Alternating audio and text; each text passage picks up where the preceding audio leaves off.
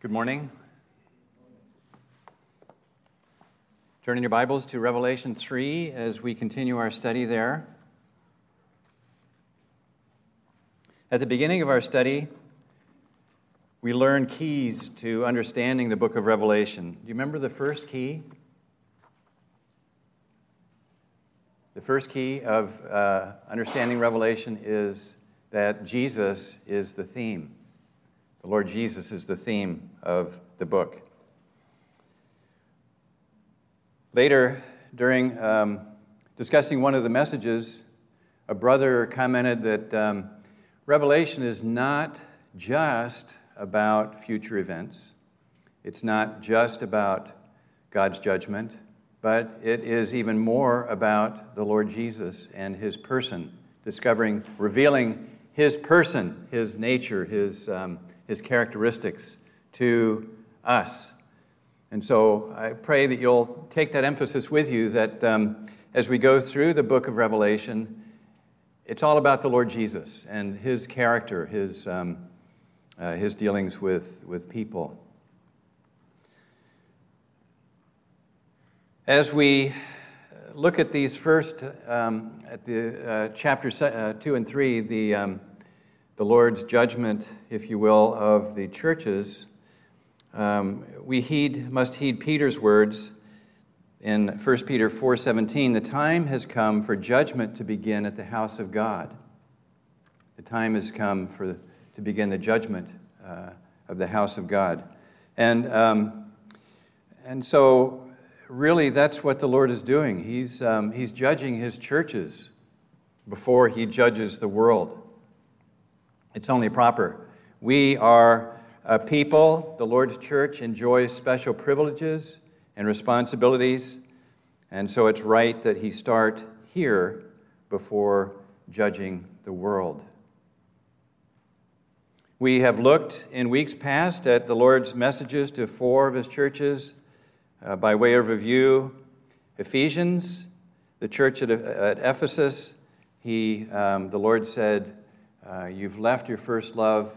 The, uh, his prescription, his remedy for that is to return, return to your first love. Don't forget what the Lord has done for us. Remind yourselves. The um, worship meeting is an excellent uh, reminder for us of what the Lord has done. Carry that with you Monday, Tuesday, Wednesday, Thursday. The church at Smyrna was the persecuted church, and um, uh, the Lord said, Be faithful unto death, and I will give you a crown of life.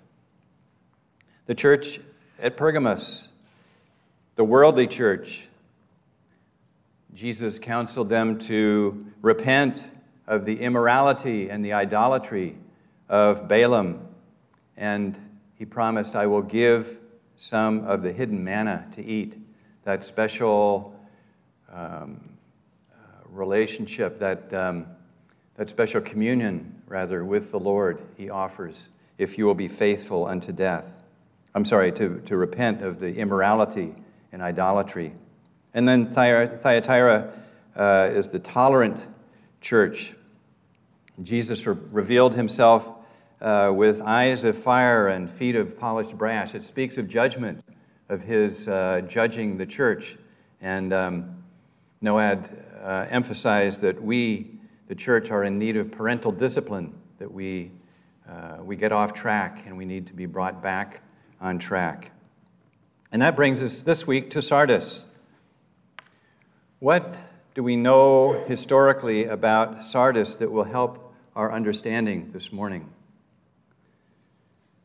Well, uh, Sardis was uh, a town in um, Asia Minor with, the, with these other churches, and the, um, the people of Sardis were idolaters.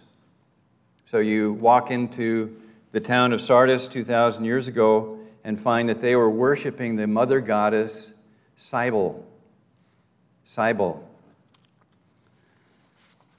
Her worship was of the most debasing character. It included orgies at the festivals in her honor. And the, um, the people of Sardis, their early associations, companionships, connections exerted a force, a draw toward heathenism, toward this idolatry. It was expected of the young people and old.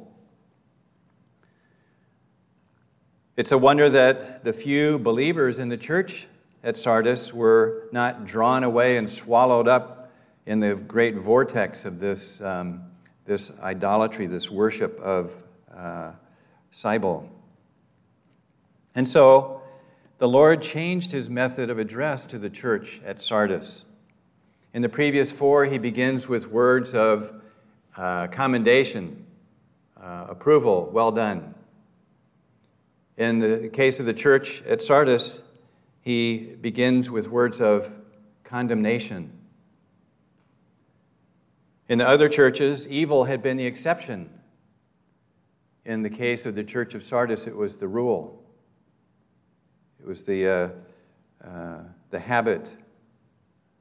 So, with that, let's, um, let's read Revelation 3, verse 1.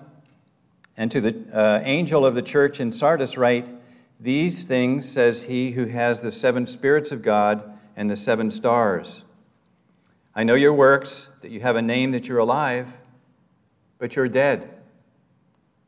Be watchful and strengthen the things which remain, that are ready to die, for I have not, I have not found your works perfect before God.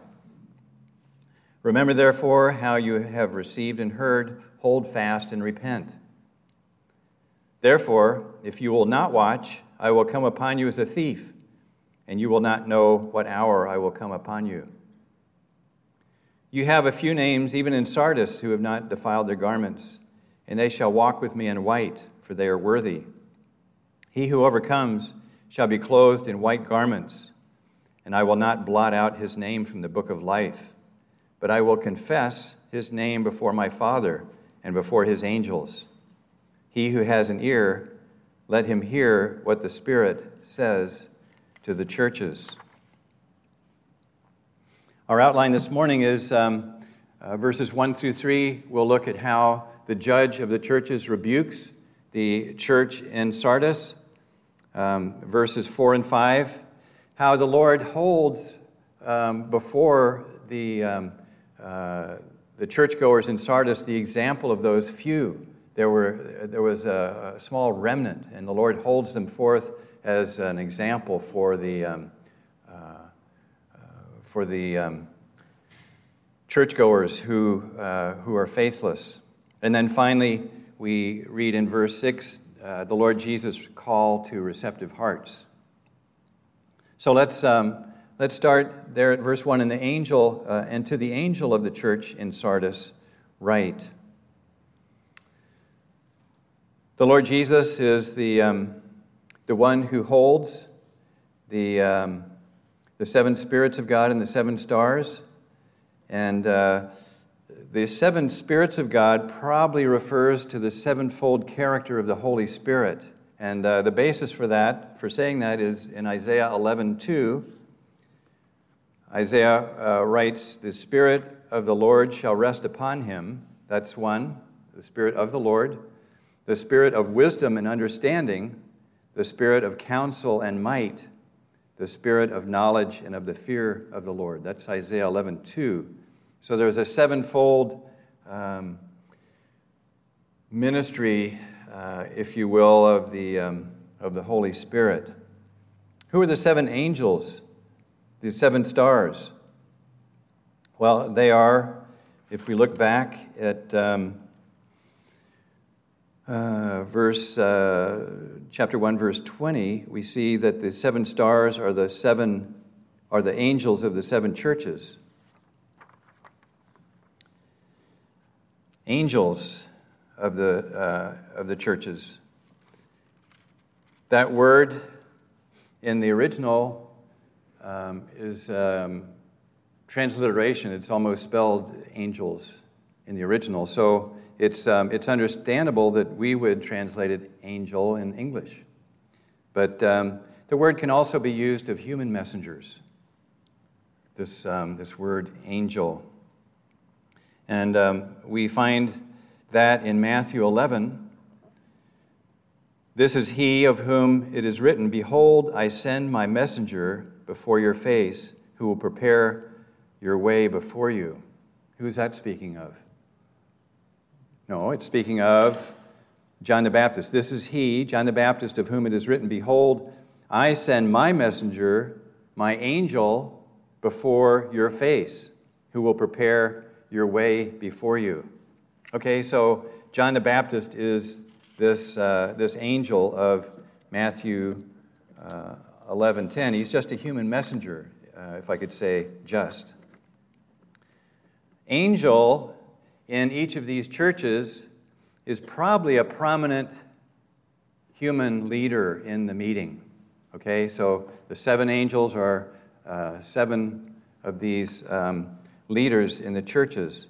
And the fact that um, the Lord is holding them in his right hand shows that these messengers belong to him. They were authoritative and responsible leaders. The Lord chose them to communicate his message to each church.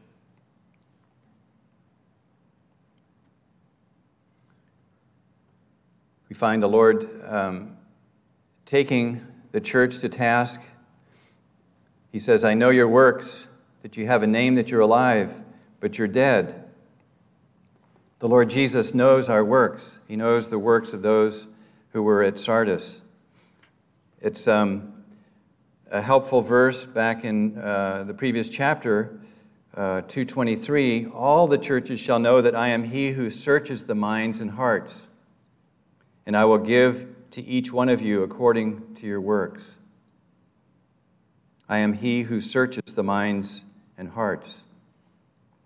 The Lord Jesus is omniscient. That means that he's all knowing. He's able to see the things that are invisible to us, like the heart, like the mind, like our motives. He's able to discern those as clearly as I am able to see you this morning. There is no creature hidden from his sight, but all things are naked and open to the eyes of him to whom we must give account. The Lord Jesus searches the heart. He, um, he knows our heart through and through, and yet he judges our works. He says, I know your works. What's, what's the reason for that? Well, works are an expression of our heart and mind and motives.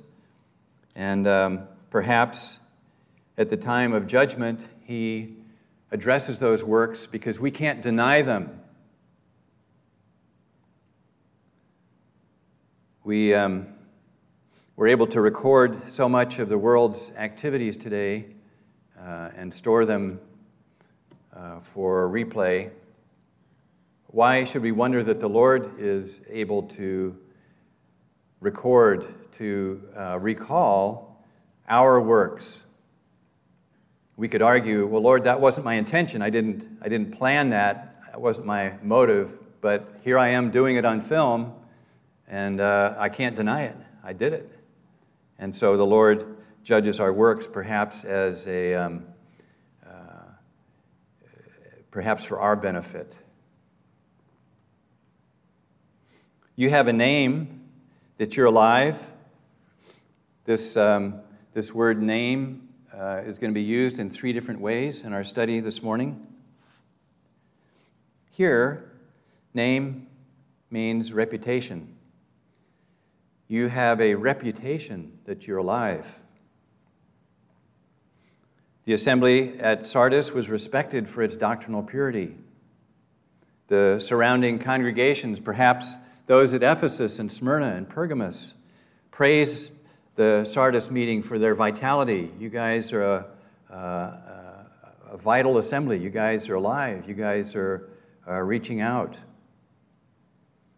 But in name only. Jesus said, You're dead. Not physically, the whole congregation may have been very much active, getting to meetings on time, scheduling events, welcoming visitors. But Jesus says they were dead. Biologists recognize 10 or 20 key characteristics that living organisms share. there's order, sensitivity or response to stimuli, reproduction, adaptation, growth and development, and the list goes on. But um, of interest to us this morning is the attribute of life called responsiveness to the environment. An organism is not alive if it doesn't respond to stimulus. Okay? Somebody, uh, somebody pokes the organism and it, it responds, it moves, or it bites back. And um, in this case, the meeting attendees were not responsive to the Lord. They weren't listening to Him, they weren't connected with Him. They were faithless. Their meeting was spiritually dead. In Luke 15, the father said to his servants about the prodigal, his prodigal son who returned, he was dead. He was dead. What did he mean? His son was right there in front of him, alive. Well, he meant that his son was unresponsive to him. He wasn't returning the father's love, he wasn't listening to his dad. And so the, um, uh, the father said he was dead. And frankly, the, the son didn't care what his father thought when he was away from his father. Um, and Paul says of the saints in Ephesus, uh, 30 years earlier, he says, um, you, uh, you saints at Ephesus were dead in your trespasses and sins. You were, uh, you were not responding to the Lord. You weren't, um, you didn't have that quality of life the church at Sardis was spiritually inactive and barren. They had a form of godliness, but they denied the power of it. Perhaps the church, churchgoers had bought into the idolatry, and uh, um, the environment there was certainly not conducive. It wasn't supportive of faith in the Lord Jesus. Thankfully, the Lord prescribed a remedy for their deadness. He said, Be watchful and strengthen the things which remain that are ready to die. He says, Be watchful and strengthen. To be watchful is to be vigilant, it's to be alert, it's to be watching. Um, you've allowed moral corruption to seep into your meeting and it's taking over.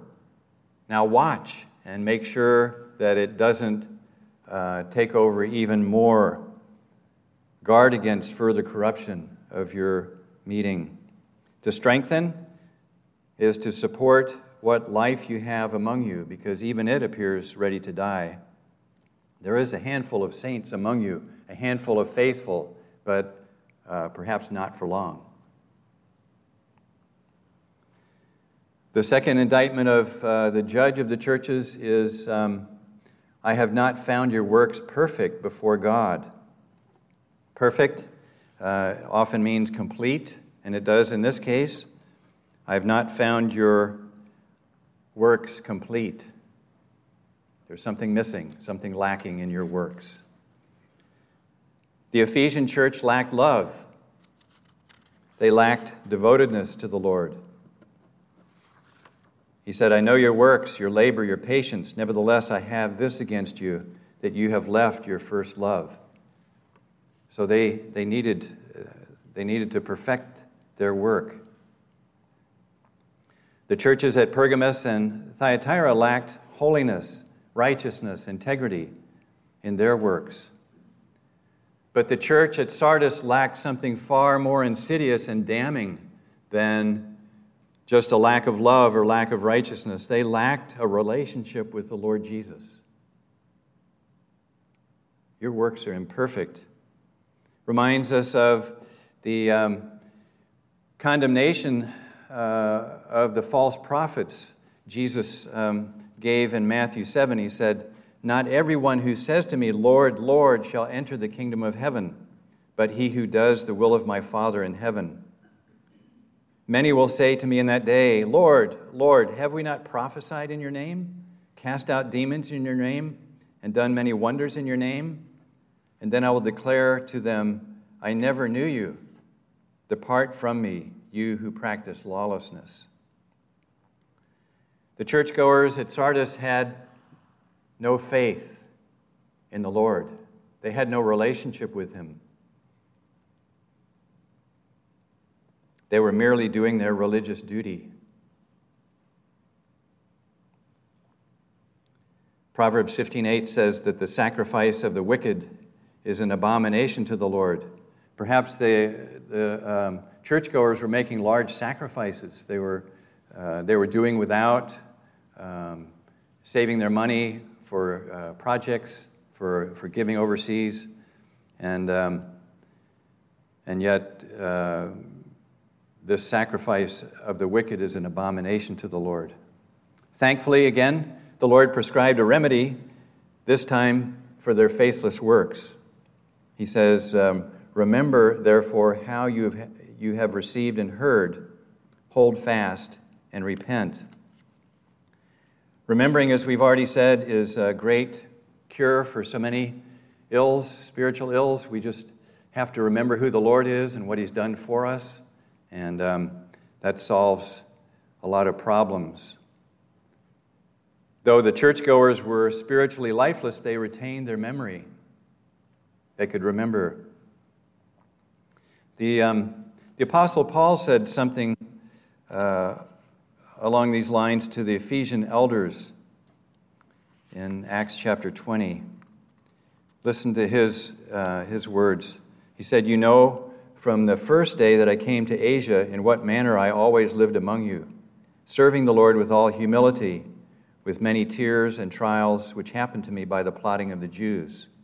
How I kept back nothing that was helpful, but proclaimed it to you and taught you publicly from house to house, testifying to Jews and also to, to Greeks repentance toward God and faith toward our Lord Jesus Christ. The Lord Jesus wants to remember, wants us to remember uh, not just what we have received and heard, what was it that Paul preached in Ephesus? He said, uh, I preached repentance toward God and faith toward our Lord Jesus Christ.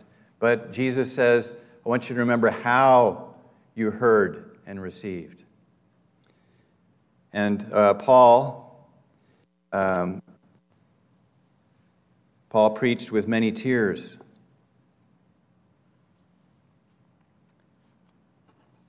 It's um, it's Christ like to preach with many tears.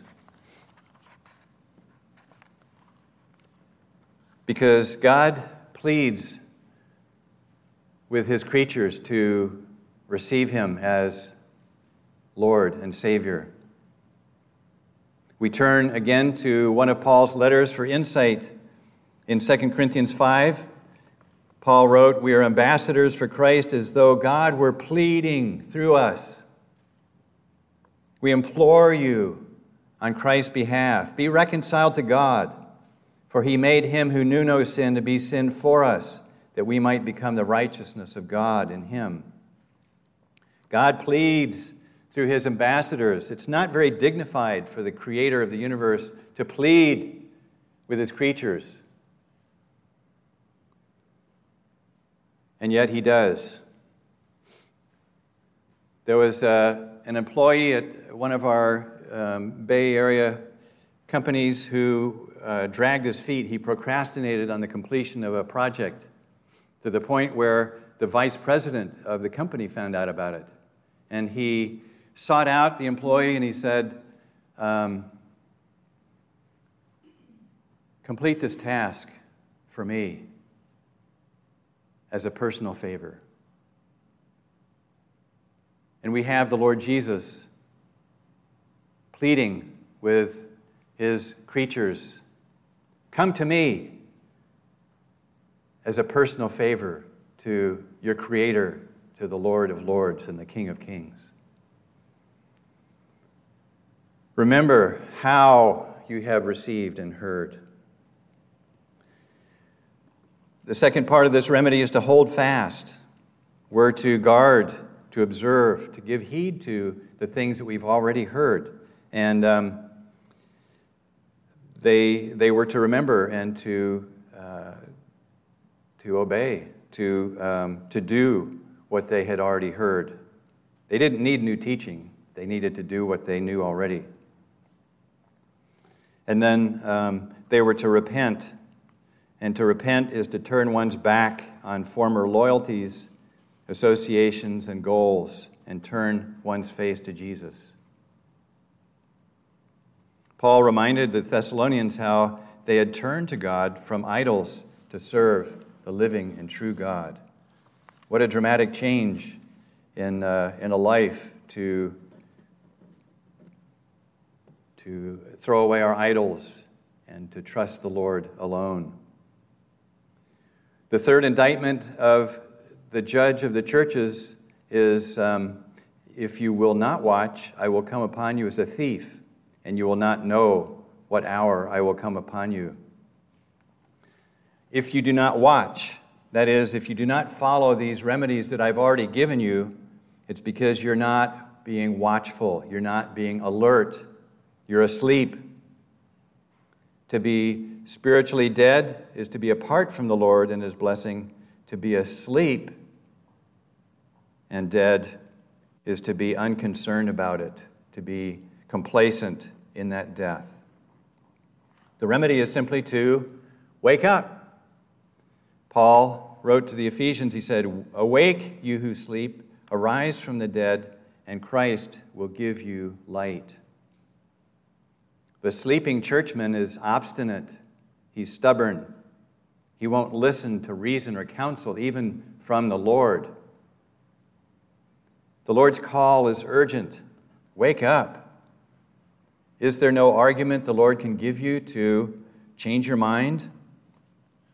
Charles Wesley wrote, Sinners turn, and he meant by turning to repent. Sinners turn. Why will you die? God your maker asks you why. God who did not God who did your being give, made you himself that you might live. He the fatal cause demands asks the work of his own hands, Why, you thankless creatures, why will you cross his love and die? The danger is, if you do not wake up to your need, that the Lord will come as a thief with uh, devastating, irrevocable suddenness, bringing judgment. The sleeper was warned. He knows um, he knows what to do, but he doesn't take the warning seriously. The sleeper thought that life would continue indefinitely, or at least until he, was, uh, he chose to arouse himself to take action. He said, Where is the promise of his coming? For since the fathers fell asleep, all things continue as they were from the beginning of creation. What do I have to worry about? The sleeper didn't know that his insensibility would cost him his life. And so the Lord, the judge,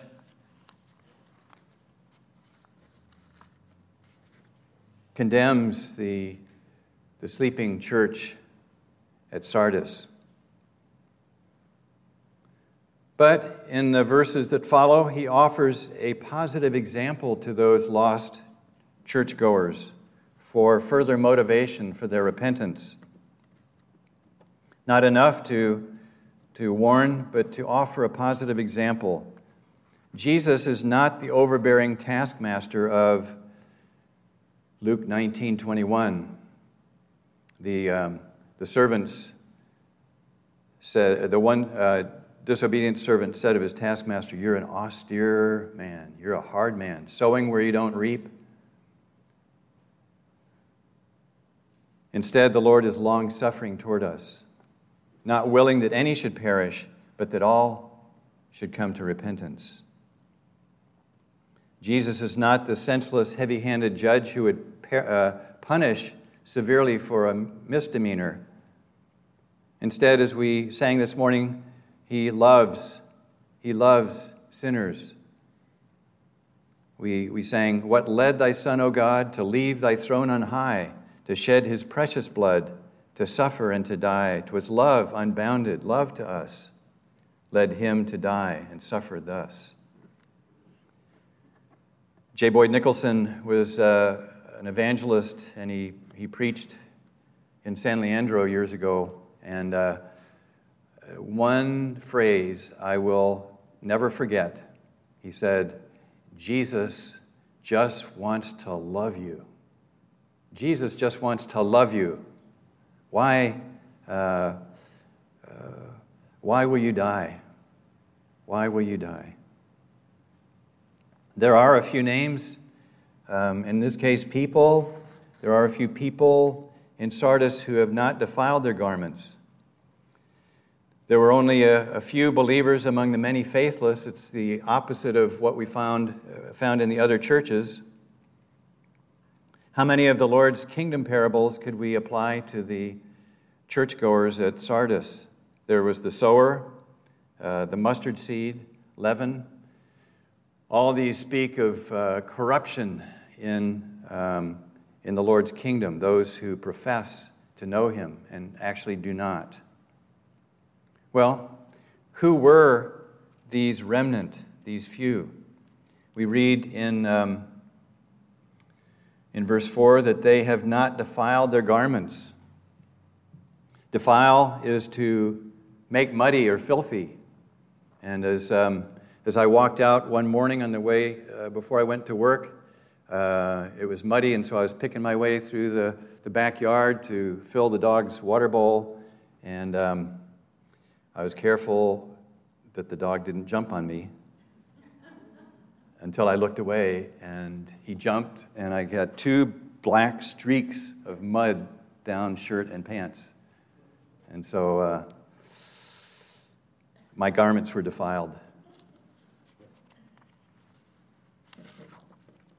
But in the case of the church at Sardis, their defilement was due to sin and worldliness. And we can think of their garments as being their integrity, their fidelity, their faithfulness, their service. It was, um, it was uh, muddied, it was soiled by sin, by worldliness. James writes, Pure and undefiled religion before God and the Father is this to visit orphans and widows in their trouble and to keep oneself unspotted from the world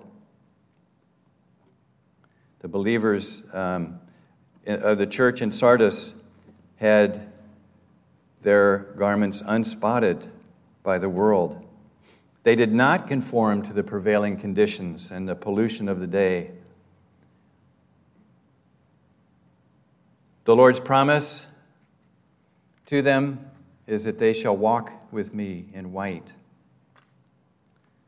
does it amaze you that the Creator chooses to walk with His creatures? He's infinite, He's all wise, He's. Um, uh, his, his creation is, uh, is beyond imagination. And uh, does he choose to walk with, um, with a creature? We, um, we know from Amos 3:3 that two can't walk together unless they're agreed. The Lord desires communion with, um, with his redeemed ones.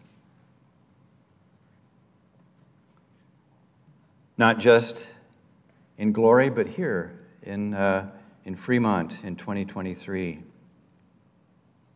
It um, may remind you of the uh, two disciples on the road to Emmaus after the Lord's death and, um, and resurrection. Uh, Jesus himself drew near and, uh, and walked with them. He chose to walk with them. These uh, two disciples were, were reasoning about the events of the last few days. And um, uh, the Lord departed. He, he revealed who he was to them and then departed. And uh, one of the disciples said to the other, He said, Did not our heart burn within us while he talked with us on the road and while he opened the scriptures to us? What would you give to be able to walk with the Lord Jesus this afternoon and to have him open the scriptures. You've got, you've got those questions you'd like to ask, and uh, He walks with you and opens those scriptures to you. Does that interest you? That's what heaven's about. That's what makes it heaven. Jesus is what makes it heaven for me. The Lord Jesus said, um, They shall walk with me in white, for they're worthy. Well, worthy means that these believers lived in a manner consistent with His grace in saving them from sin and judgment. It doesn't suggest at all that they earned anything toward their salvation. It means that um, they, they walked in a, in a way that showed God's mercy and, and grace. They were overcomers. He who overcomes shall be clothed in white garments. These, um, these saints at Sardis were overcomers. The odds were against them. The forces uh, around them were, were not helping them onto God. What was it that they overcame? They overcame the world with its deception and sensuality. How did they overcome? By their faith in Jesus. They turned their backs on the world, on all its claims, on all its, um, its um, allurements, and they turn their face toward Jesus. In 1 John 5, we read, Whoever is born of God overcomes the world, and this is the victory that has overcome the world, our faith. These, um, these saints at Sardis were overcomers. The Lord's promise to the overcomers is that they will be clothed in white garments, different from the earthly garments. It was a struggle to keep those clean because uh, I walked um, in a world of defilement and too often um, followed the temptation. Too often I had the, um, the wrong thinking, wrong action. But these garments are different. The heavenly garment that the Lord offers is a uh, garment of honor and glory. It's one that He gives, identifying the wearer as an accepted priest of God. The Lord will not blot out the saint's name from the book of life. We, uh, Howard mentioned this um, at, uh, in our worship meeting. The book of life appears seven times in Revelation. What is the book of life that uh, people may be blotted out from? Some are troubled by the thought that a believer's name could be blotted out from the book of life. But we know from scripture like uh, John 6:37 and 10 um, uh, 28 and 29, the Lord's um, not going to cast out anyone who comes to Him. Thank Him for that. And that uh, we have His protection in His, in his hand. No one's going to take uh, His sheep out of His hand. It's simply not possible to do. So, what's the book of life? Well, one commentator suggests that the book of life is um, a list of uh, all for whom Christ died. Who's that? Well, that's the whole 8 billion people alive today, plus the 8 or 10 billion people who've lived before today. They're, they're all listed in the book of life. But there's a point in time where we are called to believe on the Lord Jesus Christ. And if that person continually rejects and denies the Lord Jesus, he blots their name out of the book of life. It's a book of physical life, it's a book of, um, uh, of those whom he died to save. And, um, uh, and, and so a person's name could be removed as he rejects the Savior. But the saints at Sardis uh, have, um, have names that will not be blotted out. The, um, the Lord will confess the saint's name before his Father in heaven. There is a, um, a ceremony in the, in the wedding, okay? And uh, it's even more formalized in the military. Um, it's called a receiving line. and uh, the dignitary will stand with his wife, and there will be a line of people um, lined up to meet the dignitary and, and shake his hand. To help the dignitary with the thousands of names or hundreds of names that he's going to, uh, of people he's going to meet, he has um, what's called a line aide. He's, uh, he's an assistant. I don't know if they do this at weddings, but they do it in the military for these real formal ceremonies. Like, well, the, um, the line aide will ask the next person in line, What's your name? And uh, then the line aide will whisper to the dignitary, uh, This is um, Mr. and Mrs. Angelo and Dorothy Costanzo. And so the dignitary goes, Mr. and Mrs. Uh, Costanzo, it's so great to meet you. I've uh, heard a little bit about your, uh, your work with the CHP, and uh, we really appreciate your, your effort. So that's, in a nutshell, that's what happens in the receiving line at these uh, formal military cer- ceremonies. It's such a joy, such a privilege, such an honor to have the Lord Jesus standing before his Father and saying, Father, this is Matt. He's one of your redeemed ones. What a joy to be introduced to the Father. This is one of my redeemed. This is one who received me as his Lord and Savior. I'd like to introduce him to you, Father. And so the Lord Jesus confesses his name, your name, before the Father and his angels. And finally, verse 6 um, He who has an ear to hear, let him hear what the Spirit says to the churches. If you've got an ear to hear this morning, hear what the Spirit says, not just to Ephesus to Pergamos, to Thyatira, but to Sardis as well. It's um, applicable to any church in every century, even to Calvary Bible Chapel in 2023. What the Holy Spirit says is written in Scripture. We appreciate you who, week by week, come to hear the proclamation of God's word. Sometimes hard to understand, always profitable, always intended for our maturing and edification. What's our application this morning? Well, for we for us who know the Lord Jesus there's a lot to praise him for uh, this morning in this passage. He, uh, he's showing himself as, um, as a judge, as um, one who has all seeing eyes. He's able to pierce through uh, any defenses that we think we have and to see what's right there at the center, right there at the heart. What, what's motivating you to do what you do? He's, he knows and yet He loves us. He's able to see all that and yet to love us.